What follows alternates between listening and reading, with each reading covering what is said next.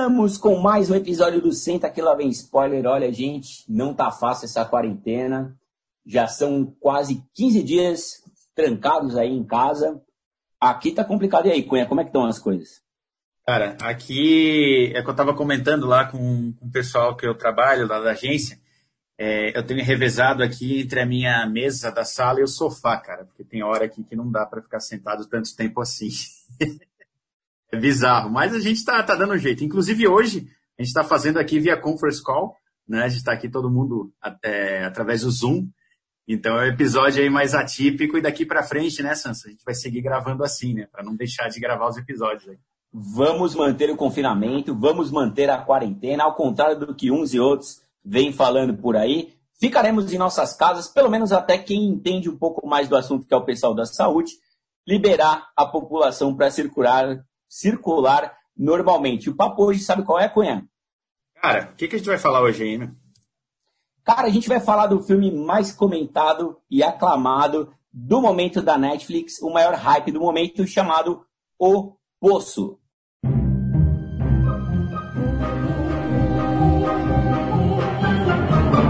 Senta, que lá vem spoiler.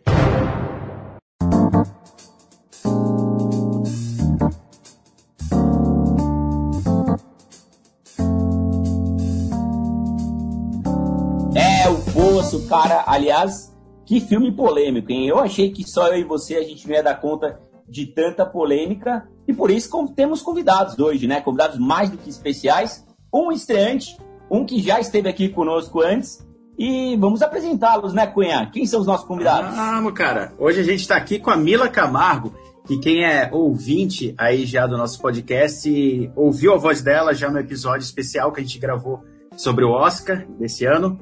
E ela tá aqui com a gente. Dá um oi aí pra gente aí, Mila.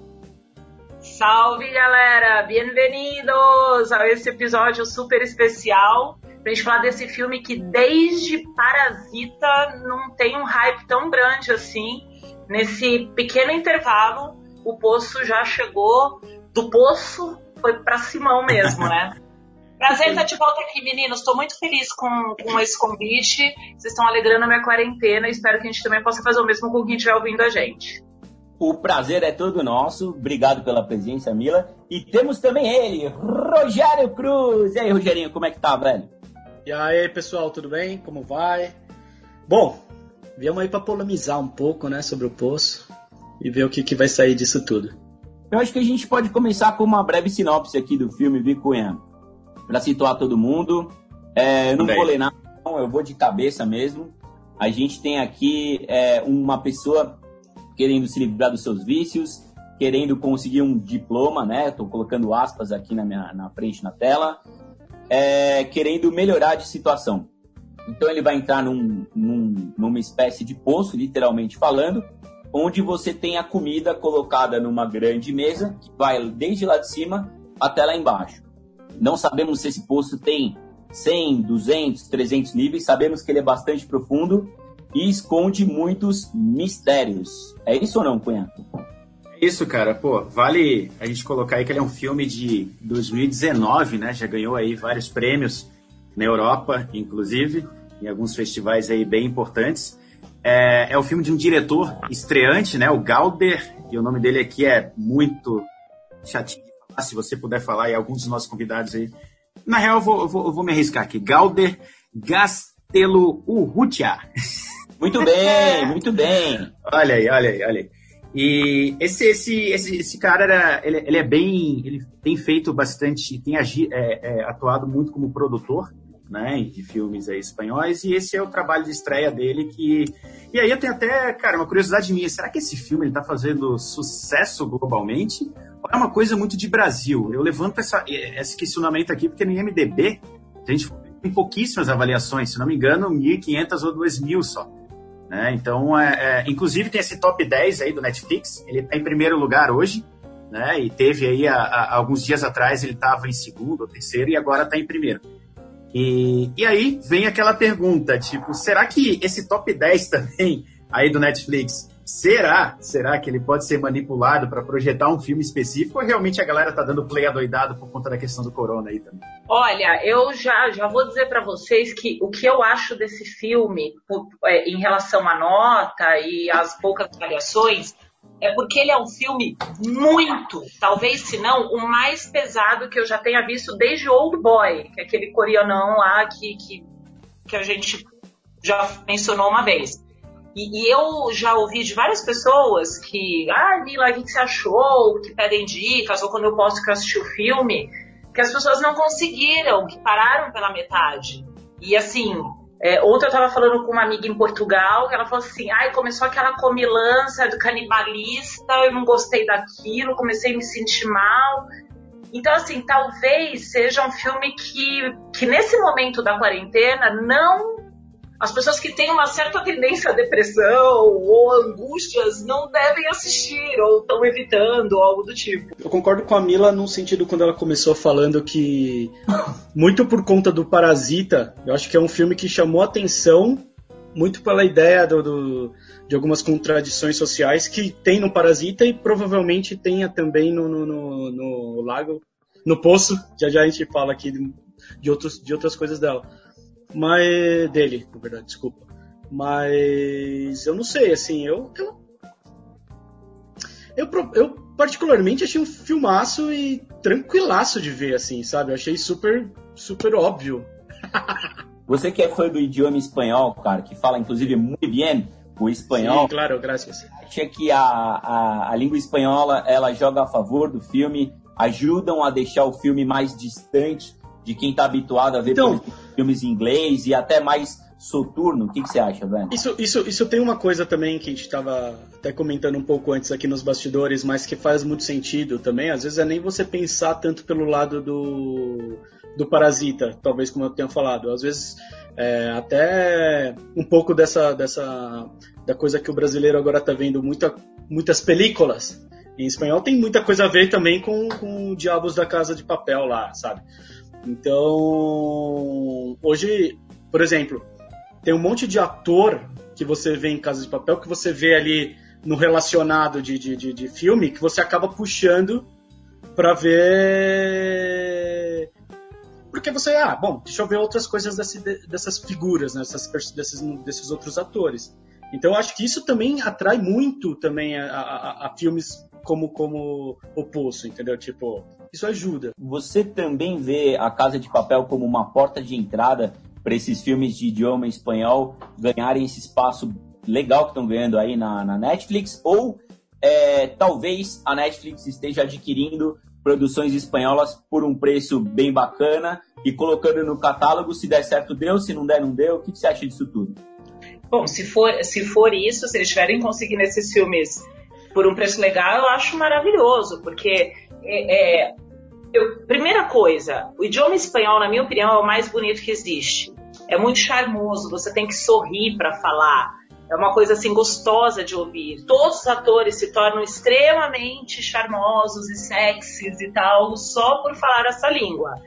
E aí você tem essa variedade de filmes que a Netflix trouxe, filmes de extrema qualidade, mas a gente não pode esquecer que o cinema espanhol, ele já é consagrado. A gente tem aí, eu por coincidência, calhou, eu estou comentando agora, eu fiz um levantamento, se na Espanha esses filmes também são blockbusters, como eles estão sendo um super boom aqui.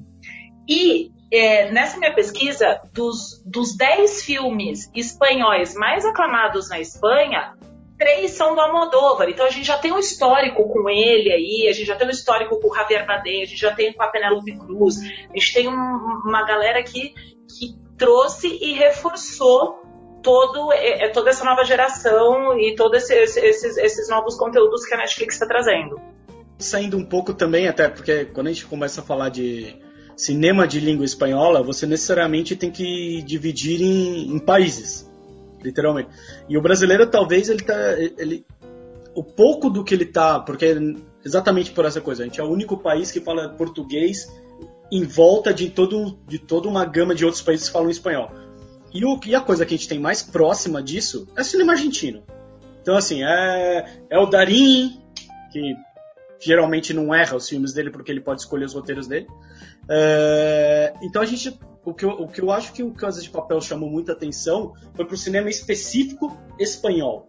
Porque também, da mesma forma, também concordo com o que a Camila diz, que, putz, se alguém perguntar para alguém que já gosta de cinema espanhol, quem vai falar Almodóvar, Penélope Cruz, Bardem, alguma coisa. E agora a gente está falando de outros atores, de outros personagens e de outros diretores também, assim. Então isso é bem interessante.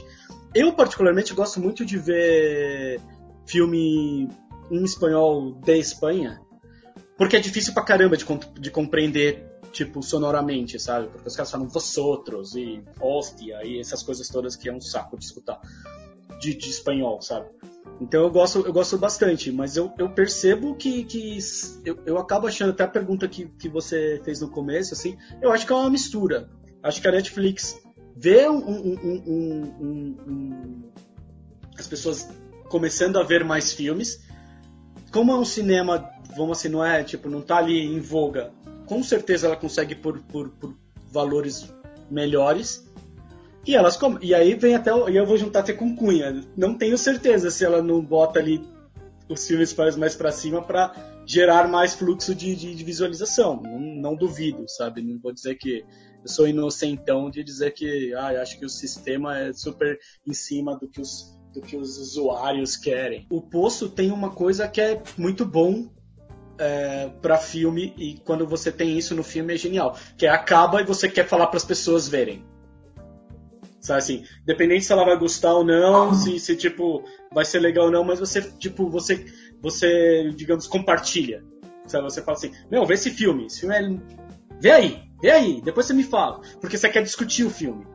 Exato. Então, que é o que de certa forma, e voltando no cinema coreano, foi o que aconteceu com Parasita, as pessoas queriam discutir o filme. Esse era o grande ponto, sabe? Então isso pra quando você é um filme não convencional, não hollywoodiano, putz, é perfeito, né? Quando você consegue ter essa... ter o boca a boca, né? Putz, é genial. Então, uma coisa que me chamou a atenção logo no comecinho do filme é a questão de você ter elas, né? Você tem a mesa lá ao centro, que é a mesa de comida, que começa lá em cima e vai descendo. E tem algumas regras aí nesse poço, né? Nessa cela. São sempre duas pessoas, né? Teve um ou outro momento que você vê mais de duas pessoas, dá a impressão que alguém pulou, ou caiu, ou escalou, enfim. Tem algumas regrinhas que a gente entende ali. As pessoas têm acesso à água, elas podem se lavar, elas podem beber água da torneira. Essa comida, pelo que eu entendi, ela chega, né? Essa mesa enorme aí, que lembra, inclusive, a última ceia, né? Ela vem, acho que uma vez por dia, fica pouquíssimos minutos, né? Parece que ela fica um minuto cravado em cada andar. Então, acho que é importante entender os signos e as regras. Inclusive, cada preso, né? Cada pessoa que está ali no poço tem direito a levar uma coisa, um objeto. E aí, minha pergunta é para vocês, que objeto vocês levariam para o poço? Cunha. Eu? Cara, com certeza eu levaria alguns livros aqui. Eu teria ali esse perfil mais quixotesco ali também. Seria justiceiro lá também. Putz, eu acho que tem uma grande diferença de como você chega lá. Porque isso também é uma coisa que fica claro no filme, assim. Eu entendo o protagonista do filme chegar com um livro, por causa de vários elementos que ele tem, que, pô, veja o filme para entender, faz sentido. Mas a maioria que chega lá não chega por coisa boa. Não chega de legal, sou bacaninha. Tanto que todo mundo leva arma mesmo. Essa que é a verdade, sabe? Assim, então, porque todo mundo já sabe o que vai enfrentar, sabe? Então acho que o contexto, eu responderia bem diferente se fosse assim, estou entrando lá para tirar um diploma, talvez eu levasse algo mais tranquilo, mas se eu matei alguém, eu acho que eu levaria uma coisa muito mais ferrada, sabe? Então, assim... Mas eu tendo a levar sempre uma arma diante do que me dissessem do nada, assim. Eu, com certeza, levaria algo para me defender. Exatamente como você falou, Rogério. Eu acho que esse filme, por ele ter uma narrativa tão, tão boa, né? E você fica ali preso na história. Eu, pelo menos eu, não sei vocês. Chegou um dado momento ali, passou ali os 20 primeiros minutos, eu não queria mais saber o motivo deles estarem ali. Já não me interessava mais. Né? No começo eu tava ali, mas por que eles estão aí? O que que é isso? Dali pra frente, cara, eu entrei, só me leva, me faz descer o poço, me faz subir o poço, que eu não tô nem, tô curtindo a viagem já. Nem para, nem perde tempo, que vai estragar. Deixa eu ficar imaginando por que aquelas pessoas caíram aí. Então, Cunha, o que eu achei mais louco, que assim, é óbvio que tem essas cenas como a Mila falou até também, do o carne humana e tudo mais, o que mais... Mas, sei lá, eu sempre me remeto ao aqueles filmes dos uruguaios do avião que caiu lá, sabe? Ai, história real. Sobrevivente dos Andes. É, eu sempre acho que, tipo, depende do contexto, meu querido. Tipo, e aquele, pra mim, aquele contexto é um contexto dos Andes. É tipo, sim, meu irmão, ou é isso, ou já era, sabe? Assim, então, eu acho que, na verdade, por sinal, o parceiro dele, que é o velho no começo, eu achei ele inteligentíssimo, na verdade. Mas beleza, isso não vem ao caso. Olha, eu vou dizer pra vocês que eu levaria toalhinhas umedecidas, porque pra mim era super aflitivo, aquela comilança, aquela mão gordurada, aquele desespero pra comer. Então, eu levaria um belo kit de toalhinhas umedecidas. E eu acho que a gente usa essa expressão, puta, cheguei ao fundo do poço, né? Todo mundo tem que ver esse filme apenas por essa expressão que a gente usa. Será que você chegou mesmo? Porque eu vejo esse filme como um retrato. Pode parecer meio piegas, eu sei, eu conversei muito com o Sansão, me deu altos feedbacks da percepção dele e tudo mais. Só que assim, pra mim, é um filme de esperança, assim, no final das contas. Me remeteu muito a isso, sabe? É um filme que, tipo, eu fiquei pensando muito nessa expressão. Puta, tô no fundo do poço. Será que você tá no fundo do poço? Será que agora na quarentena estamos no fundo do poço? Ou será que depois disso a gente não vai lá pro andar zero, comer aquele banquete maravilhoso e tudo mais, sacou? Olha, gente, acho que um ponto legal pra gente colocar na discussão, em cima do que vocês estão falando, pra mim a maior genialidade do filme é quando ele começa criticando o capitalismo e a partir de um certo momento ele vai criticar o socialismo. Eu acho que é aí que está a grande sacada do filme, porque vamos lá, no capitalismo tem o cara em cima, tem o cara embaixo, o de cima está literalmente mijando e cagando pro de baixo, deixando os restos e o de baixo vai se fudendo, beleza. A partir do momento que a gente tem a personagem da mulher ali tentando dialogar com o pessoal lá embaixo e mesmo o protagonista e o negão fortão tentando conversar com a galera para implantar um socialismo e vamos todos dividir, nenhum dos dois é bem sucedido, né? Então, eu achava que o filme ia criticar forte o capitalismo e a ideia de dividir fosse funcionar. Mas não, eles têm que matar quase metade das pessoas do poço para fazer a ideia deles prevalecer. O que você achou disso, Rogério? Então, e esse é o grande problema, que é isso que eu te falei, que para mim foi a grande cena, assim. Porque mesmo fazendo isso, que é o que eles fazem, eles vão dividindo, vão dividindo, vão dividindo, e aí chega uma hora que não tem mais o que dividir e ainda tem andar. Entendeu a ideia? Tipo, eu acho que essa mensagem também foi muito doida, sabe? Porque o cara simplesmente diz, se pá, não tem solução. E também, ó... Sabe, assim, eu achei isso muito interessante, por um lado. Assim, olha, tem camadas e camadas e camadas e camadas. E aí você fica. E aí é quando você talvez entre num ponto que é muito doido, que é tipo, ok, vamos chamar isso de capitalismo versus socialismo, tipo, e talvez os dois não tenham solução para essa pergunta, entendeu? E aí eu acho que é isso que foi o que eu interpretei. Por isso que eu acho que essa cena é muito intrigante, assim, pra mim, sabe? Na hora que ele passa dos andares e vê que não tem ninguém, vai passando, e muito doido, não tem ninguém vivo. Tecnicamente, sabe assim? Só que tem camadas, então ele tá dizendo que há a possibilidade de ter, sabe? A camada existe, mas será que ela sobrevive? Esse é o ponto. Por exemplo, essa história ele tentou fracionar a comida e tal. Quando que eles conseguiram? Quando eles partiram pra violência, pra ameaça e pra pegar pesado com as pessoas. Gente, na Itália, quando começou a quarentena, as pessoas não estavam obedecendo. Ele teve que ter ameaça de multa de 3 mil euros para que as pessoas ficarem em casa, que é para sua própria sobrevivência. Esse filme é muito louco, né? Às vezes eu fico pensando que esses caras foram que nem os malucos dos Simpsons, que adivinhavam o futuro e estão até hoje adivinhando, até que o Tom Hanks ia ter coronavírus. E aí eles colocaram esse filme nessa situação que é exatamente isso, velho. Você tem que ameaçar as pessoas, você tem que pegar pesado, entendeu? Botar o pau na mesa mesmo, para que as pessoas entendam. Ou seja, mexeu no bolso, te assustou, ameaçou te machucar, aí tá tranquilo, né? Então, Mila, muito legal o que você falou, tá? Fez esse paralelo exatamente, né? Com o que tá acontecendo lá na Itália, enfim. Eu acho também que, assim, quando a gente tem esse... Será que justifica a violência em prol da mensagem que eles querem passar? Né? Ele fala muito isso no filme. A gente dá pra perceber ali que tem determinado que momento que eles começam a pensar, será que, peraí, a gente vai ter que matar pra gente conseguir o nosso objetivo aqui, que é descer de andar em andar, né? Fazendo ali, dividindo a ração, né? Para aquelas pessoas.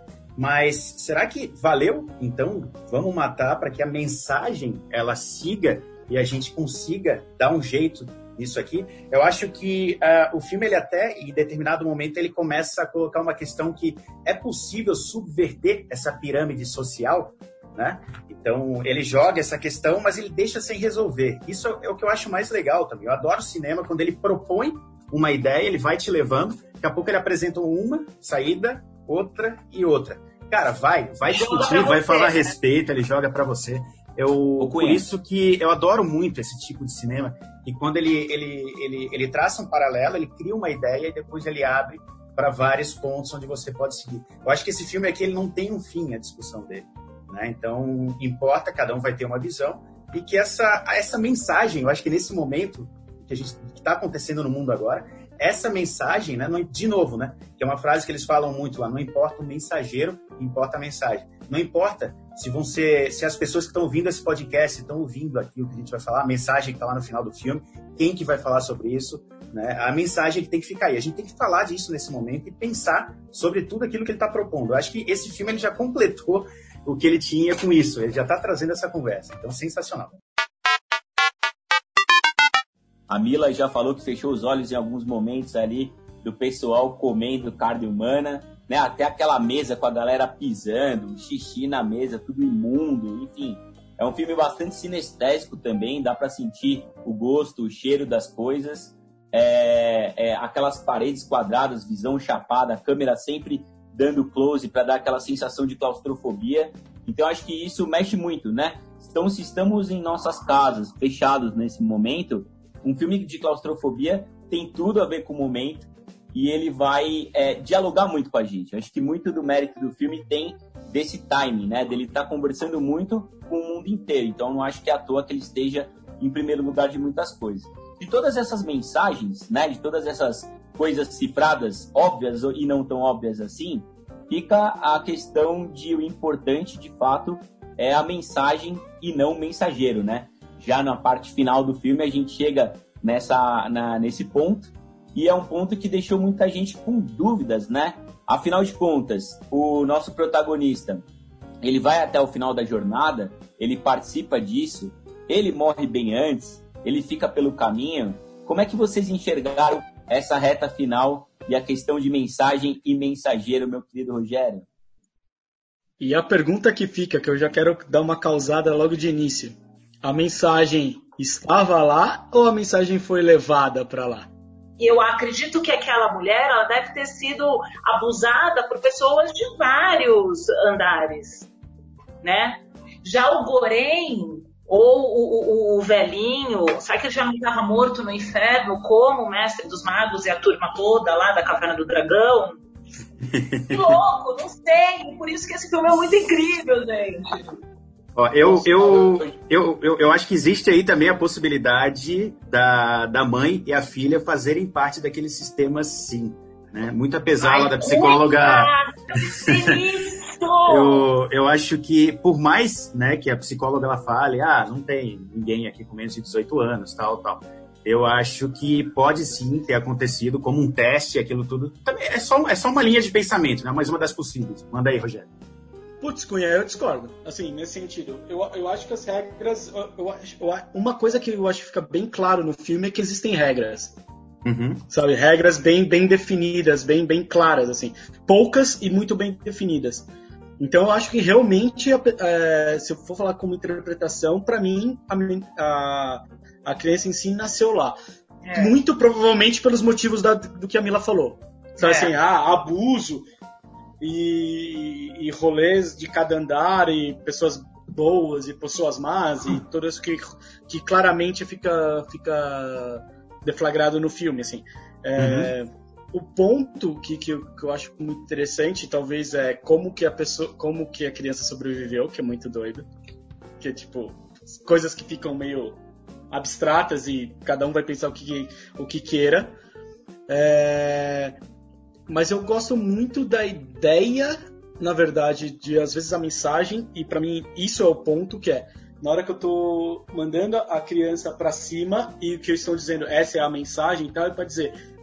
A gente não vai morrer, porque tá nascendo novas vidas, entendeu? Sabe, assim, no sentido, mesmo nesse caos, mesmo no contexto... É a esperança, né? É quem cai no lance da esperança.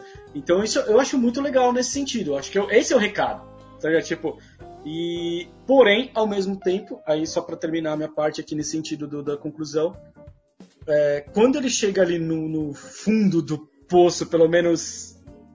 ao que parece, tipo, ao que parece, pra mim, ali já não é um personagem físico, ali já é um personagem, tipo, acendendo. Claro, assim, acendendo.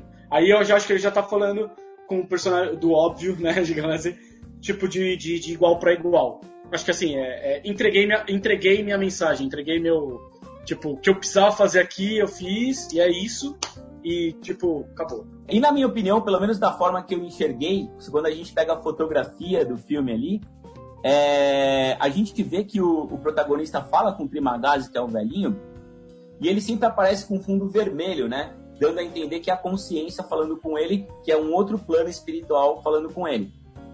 No final, quando eles vão conversar, né? Naquela última fase, quando eles estão no nível mais baixo de todos, inclusive o nível 333, muito sugestivo, o velhinho e o protagonista, o Goreng, estão num fundo azul, como se eles estivessem no mesmo plano. Como a gente sabe que o velhinho já morreu, dá a entender que o Goreng também morreu, né? E eles estariam conversando em uma outra dimensão. O que vocês acham disso, gente? Rogério?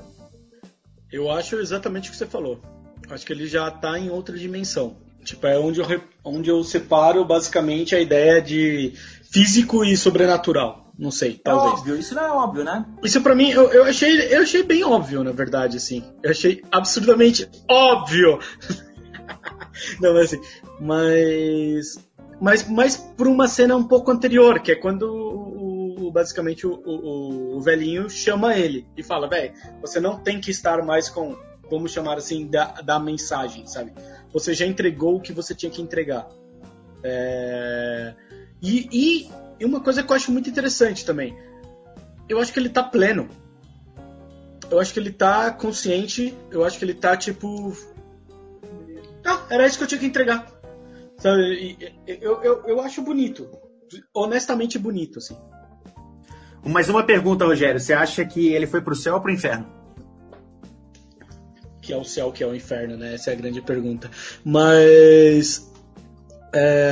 num sentido muito, muito claro do contexto, eu acho que ele tá pleno. Então, ele, por essa ocasião, ele foi pro céu, se você acredita em céu, tá ligado? Tipo,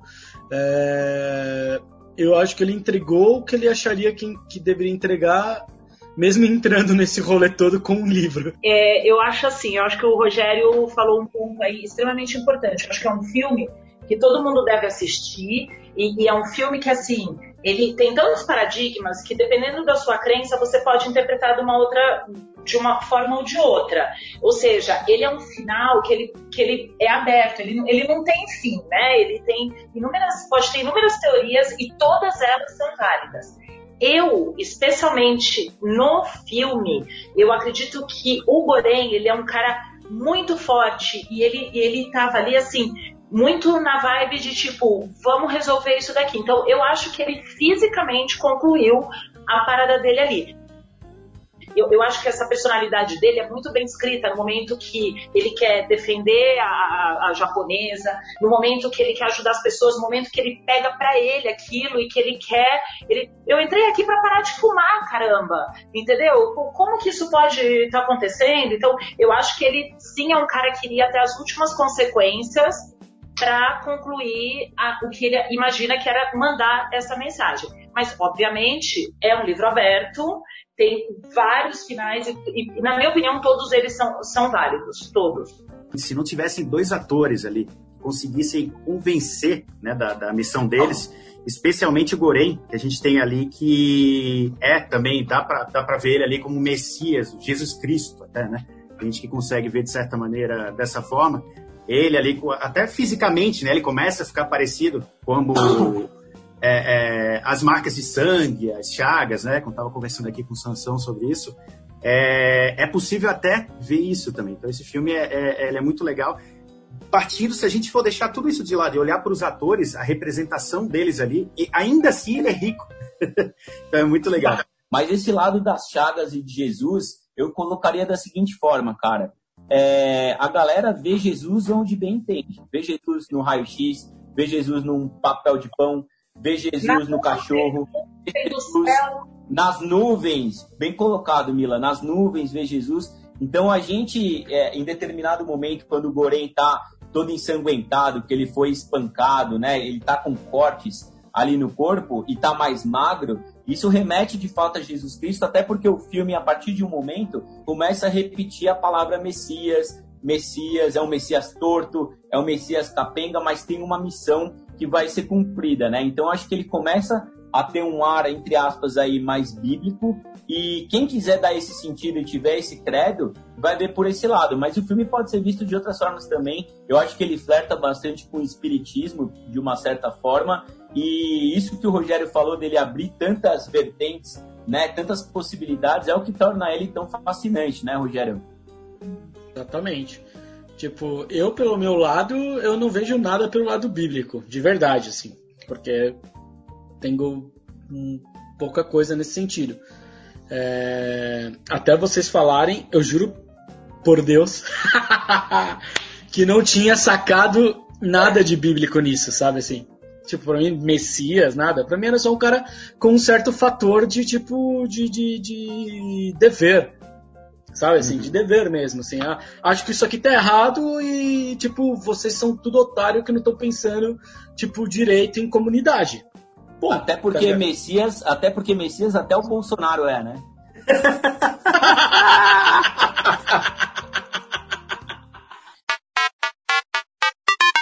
Uma das coisas que eu achei muito doidas do filme, que eu fiquei pensando posterior e trazendo um pouco pro nosso social de momento, é você perceber as camadas sociais. Camadas sociais no sentido seguinte, assim, a maioria das pessoas que fizeram testes do corona do começo aqui, o que era? Do Albert Einstein. Por que as pessoas estão fazendo esse teste? Puta, R$500, quem pode pagar? Sabe, assim, tipo, claramente, assim, tipo, 90% da população não paga isso e acabou, pra saber se tem ou não corona. Então, na hora que você vê Pugliese, sei lá, mano, todos os atores da Globo, de Ferreiro... os artistas romantizando essa coisa toda, né? Que é o que eles estão fazendo agora. Exatamente. Então, assim, essa parte é quando você vê isso meio que, tipo, na prática, digamos assim, sabe? Essa coisa que existe. A gente sabe que existe isso com o capitalismo, existe isso com o socialismo, existe isso com qualquer forma divisória de governo no mundo, entendeu? Tipo, é quando você... Obviamente, os números da China nunca poderão ser levados em consideração, porque tipo, a China sempre protegerá os números por alguma intenção dela como governo para demonstrar ou superioridade ou não demonstrar uma inferioridade. Tipo, a gente sabe disso. A maioria das pessoas com o mínimo de educação, que também é um trampo, quando você pensa em camadas, vai perceber, entendeu? Tipo, então, o que eu acho muito legal do filme é te levar a pensar nessas coisas, ou seja, de você, tipo, tirar tanto o espectro do filme, ou seja, do poço, dos andares, não sei o quê, e trazer pra você, trazer pro seu cotidiano. Isso é muito legal. Ele simplesmente pega tudo isso que você colocou, que você teorizou, e ele bota de uma maneira que a gente pode visualizar isso. É como se fosse um gráfico disso tudo que o Rogério falou agora. Olha, acho que faz muito sentido isso que vocês estão falando. Inclusive, os jornalistas e repórteres aí de vários sites, portais, até emissoras de TV, tiraram o diretor de sua quarentena e abriram um Zoom, como a gente está fazendo agora, para falar com ele, para entender o que se passa pela cabeça dele, né? E ele diz o seguinte, vou abrir aspas do diretor aqui: a estupidez coletiva com a qual lidamos nos impede de ver as questões realmente importantes. O Poço é sobre os limites de sua própria solidariedade e como é fácil ser uma boa pessoa quando você está confortavelmente no nível 10. Mas quão difícil é fazê-lo quando está no 182. Inclusive ali, gente, tem até um momento ali do filme que ele coloca, né? Onde os dois estão, acho que no meio, né, do poço. E aí o velho ali, ele fala, pô, você deve se dar por satisfeito, você tá no meio, tem muita gente pior embaixo, né? Ou seja, vem aquela discussão de novo, cara, será que você deve se contentar onde você tá, que aqui tá tudo bem, ou você deve escalar mesmo, né? Então, de novo, mais uma coisa que tá aí. A gente tá gravando esse papo no final do mês de março, e nesse último final de semana de março, o diretor deu uma outra entrevista dizendo que gravou um segundo final. E nesse segundo final, ele mostra o que acontece com a menina subindo e chegando ao primeiro nível. São mais ou menos 3 minutos que estão gerando bastante polêmica. Ele optou por deixar esse final mais aberto para cada um tirar a sua conclusão, mas há a possibilidade da Netflix em breve incluir a lá Bandersnatch, ali quando a gente assistiu do Black Mirror, a possibilidade de você avançar um pouquinho e ver o que aconteceu. O que vocês acham disso? Eu espero que não. Eu também, espero que não. Eu concordo com vocês também, porque esse tipo de filme, né, é tipo um quadro, né, cara? O final tá lá, cada um vai ter a sua interpretação, e quando você diz o que significa, você empobrece o tamanho do filme. Você limita e não deixa mais as pessoas irem além, discutirem. Eu até concordo, aí vamos voltar lá, que a gente já falou aqui do Parasita, de quando você faz um certo final, que eu entendo as pessoas concluírem um ou outro, sabe assim? Desculpa, eu me fugiu o nome agora. Qual era o nome do filme? O Labirinto de Fauno, por exemplo.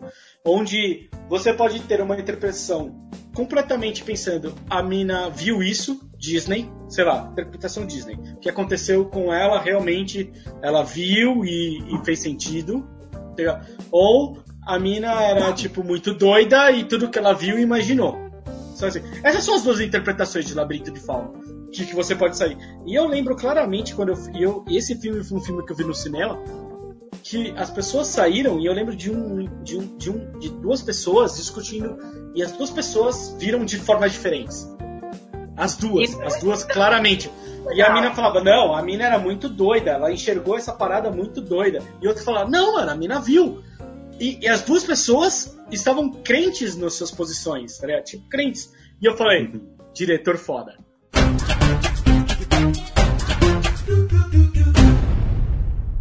Muito bem, meus amores, olha, o Poço, o papo rendeu, eu imaginei que fosse render mesmo, mas a gente não pode sair daqui sem dar uma nota para esse filme, né? E aí, gente, de 0 a 100 poltronas amarelas, ladies first, Mila, quantas poltronas amarelas o Poço merece? Pela sua qualidade, pela sua veracidade, pela sua filosofia, pela sua alegoria e muito também, principalmente, pelo estrondoso trabalho desses atores que eu não conhecia, honestamente falando, nenhum deles. Por esse momento que esse filme foi lançado, pela visão desse diretor, nota 100. Todo o debate que eu acho que o filme tem que render, eu diria 90 poltronas. Eu acho que tem algumas coisas que podiam melhorar, mas, tipo, eu acho que é um filme que faz você debater a situação das pessoas ou do mundo como sociedade. E eu acho que isso é basicamente um dever do cinema, tipo, muito importante. E eu gosto de filmes que fazem isso ser, tipo, debatido. Então eu daria 90. Ponto. Então, pessoal, vamos lá, a gente tem aqui um diretor estreante, Cara, isso é difícil pra caramba. Você estrear e fazer um puta de um trabalho e explodir, né? Isso é difícil demais. Um cara que vem de background de produção, então ele está estreando aqui.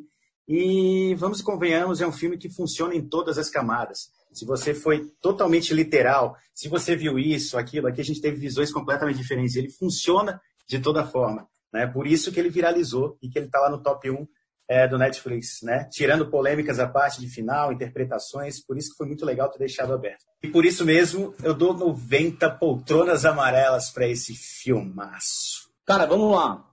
Diretor estreante. É um trabalho muito bem feito, cara. O cara mostrou ter bastante conhecimento ali.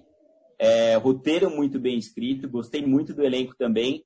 Mas, por ser um diretor estreante, eu ainda vejo uma ou outra escorregadinha aqui. Eu ainda vejo muito um Deus Ex Machina resolvendo algumas questões do filme para o filme acontecer nessa 1h30. Imagino que o orçamento seja bastante restrito também. Mas o filme me surpreendeu, cara. Então, equilibrando aí, balanceando bem, eu vou ficar com 88 poltronas amarelas para O Poço. Então, chegamos à média aqui de 92 poltronas amarelas para O Poço, minha gente.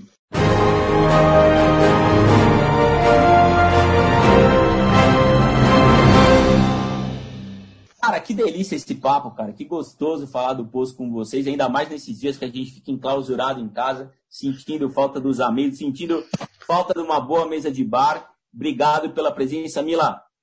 Adoramos. Recados finais aí para nossa audiência, para os seus amigos, queridos, para todos. Vamos lá. Eu adoro sempre participar com vocês. Eu espero que as pessoas gostem.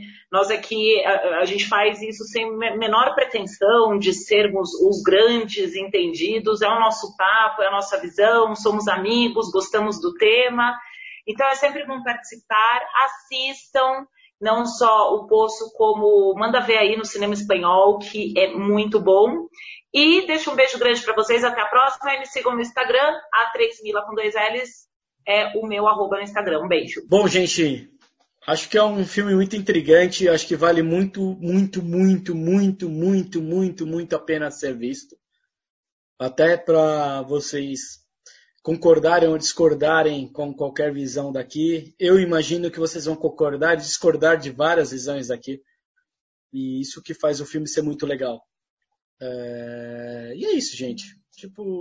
Muito feliz pela primeira participação. Foi muito divertido. E é isso, gente. Não tenho mais o que dizer. Obrigado pelo convite. É isso, pessoal. Gostaria muitíssimo de agradecer aqui meus brothers Mila e Rogério. Foi legal pra caramba trocar essa ideia com vocês. Eu e o Sansão, a gente já vinha também conversando sobre esse filme e conhecer o ponto de vista de vocês agora me fez entender que o filme é ainda melhor do que eu estava imaginando. E vamos lá, quem ainda não viu, assistam e recomendem. Passem essa ideia pra frente. Não importa quem é o mensageiro, mas a mensagem. Eu acho importante a gente falar aqui também pro pessoal do Senta que lá vem spoiler que ao longo dessa quarentena, né, que não sabemos exatamente quanto tempo vai durar, nossos episódios seguirão sendo gravados aqui pelo Zoom, então a qualidade do áudio caiu um pouquinho, mas a qualidade das companhias, dos convidados subiu demais. Em breve teremos mais episódios falando muito mais sobre cinema espanhol, sobre dicas do serviço de streaming, reality shows e muitos outros temas com Mila, com Rogério Cruz e com todos os amigos que fazem o Senta que lá vem spoiler junto com a gente. Certo, Cunha? É isso, pessoal. Até logo!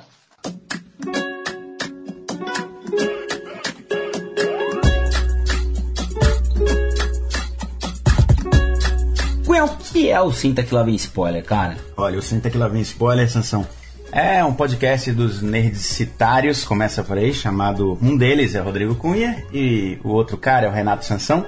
São dois caras que falam desde que se conhecem de cinema. Então a gente adora falar sobre isso, gente. Cinema, então, séries, né? Cinema. Indústria do entretenimento. Nerdices, né? Em geral. Nerdices em geral, mas sempre atreladas ali à tela. À telona. Telona. Telinha também. E é legal falar também, né, Cunha, que estamos nas redes sociais, né? Estamos no Facebook, estamos no Instagram e estamos no... Só isso, né?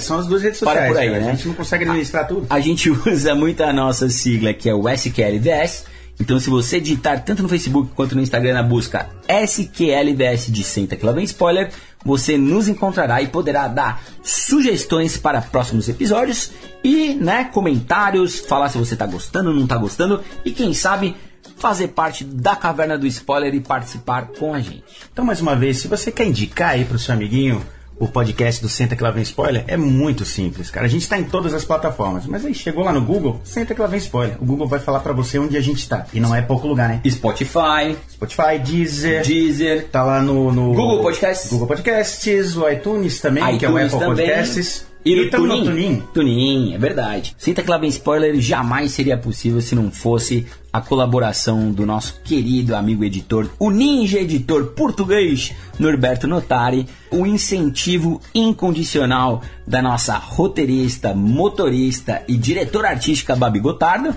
E tem alguém que você quer homenagear, Cunha, agora é a hora? Olha, cara, todos os nossos ouvintes estão por aqui, os gatos que estão na sala, nossos e todos os cachorros também estão por aqui da Caverna do Spoiler. E ele, né? Ele, o maestro Drogo, que tá sempre com a gente, muitas vezes cedendo a Caverna VIP do Spoiler. Então esperamos vê-lo aqui. Aliás, ter você aqui com a gente, ouvindo não só esse, como outros episódios, na plataforma que quiser, no horário que quiser, no volume que quiser. E não se esqueça, né, Cunha? Coloquem os seus fones, aumentem o volume e... Senta que lá vem spoiler!